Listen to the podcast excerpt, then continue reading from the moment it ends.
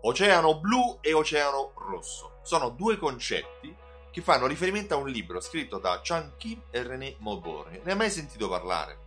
Prima di spiegarti uh, l'argomento del libro, voglio raccontarti una storia, una storia di alcuni artisti di strada, se non sbaglio in Canada, che volevano creare qualcosa di particolare. Volevano innovare un mercato che oggi è fortemente in crisi, ma già da qualche decennio vive una crisi profonda. Il settore del circo. Settore del circo che vede uh, i circhi internazionali muoversi in modo itinerante da città a città, riproponendo sempre lo stesso spettacolo con animali, elefanti, tigri, uh, con clown, con cavalli, con uh, spettacoli di diverso genere. Ecco, questa storia di artisti di strada è la storia del Cirque du Soleil. Non so se lo conosci. Il Cirque du Soleil è un esempio fenomenale di innovazione e un esempio fenomenale di creazione di un mercato che prima non esiste. Il Cirque du Soleil ha fatto principalmente quattro cose per innovare tutto il suo business. Ha eliminato i fattori non graditi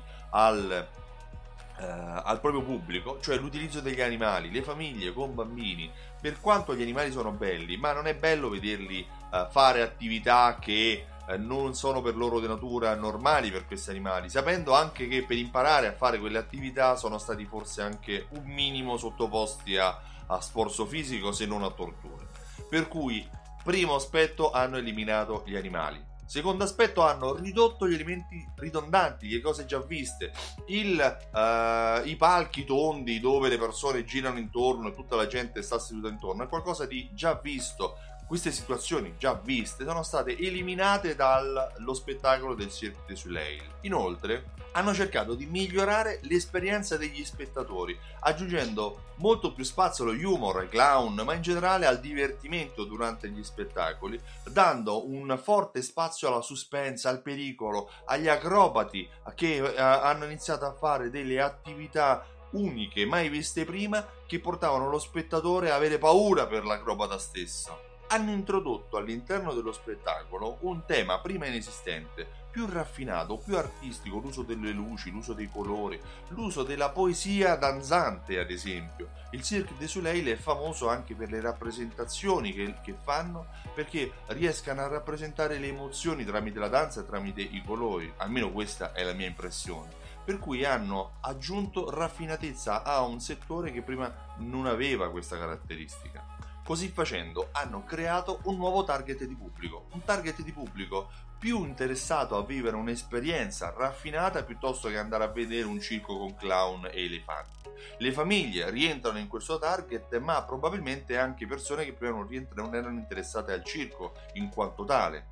Eh, quello che normalmente un'azienda che si inserisce in un settore pieno di squali è quello di iniziare a fare un'analisi dei competitor, andare a fare una verifica del pricing, cercare di introdursi con un pricing più aggressivo, andando a ridurre i propri margini. Questa è una procedura standard, ma questa è una procedura standard in quelli che uh, Chan Kim e René Morborgna descrivono come oceani rossi, dove è uno spazio popolato da tanti squali dove le prede vengono spolpate per cercare di trarne il massimo vantaggio, mentre negli oceani blu, dove navigano, dove non ci sono gli squali, dove è facile navigare, nuotare, dove nuotare nelle acque cristalline porta anche ad avere un mare pescoso dove poter prendere tante prede, tanti clienti. Gli oceani blu sono gli oceani dove non esistono competitor, per cui il suggerimento alla base di Oceano Blu e Oceano Rosso è quello di cercare di puntare a delle nicchie di mercato, creandole a volte, andando a vedere quelle che sono le criticità di un settore, innovando per eliminare quelle criticità, migliorando il servizio o innovando lo stesso servizio, perché no? L'innovazione e la creazione di un nuovo mercato porta il cliente a essere fedele a quel nuovo mercato, alla novità. Io mi chiamo Stefano Benvenuti, mi occupo proprio di questo, mi occupo di fidelizzazione della clientela.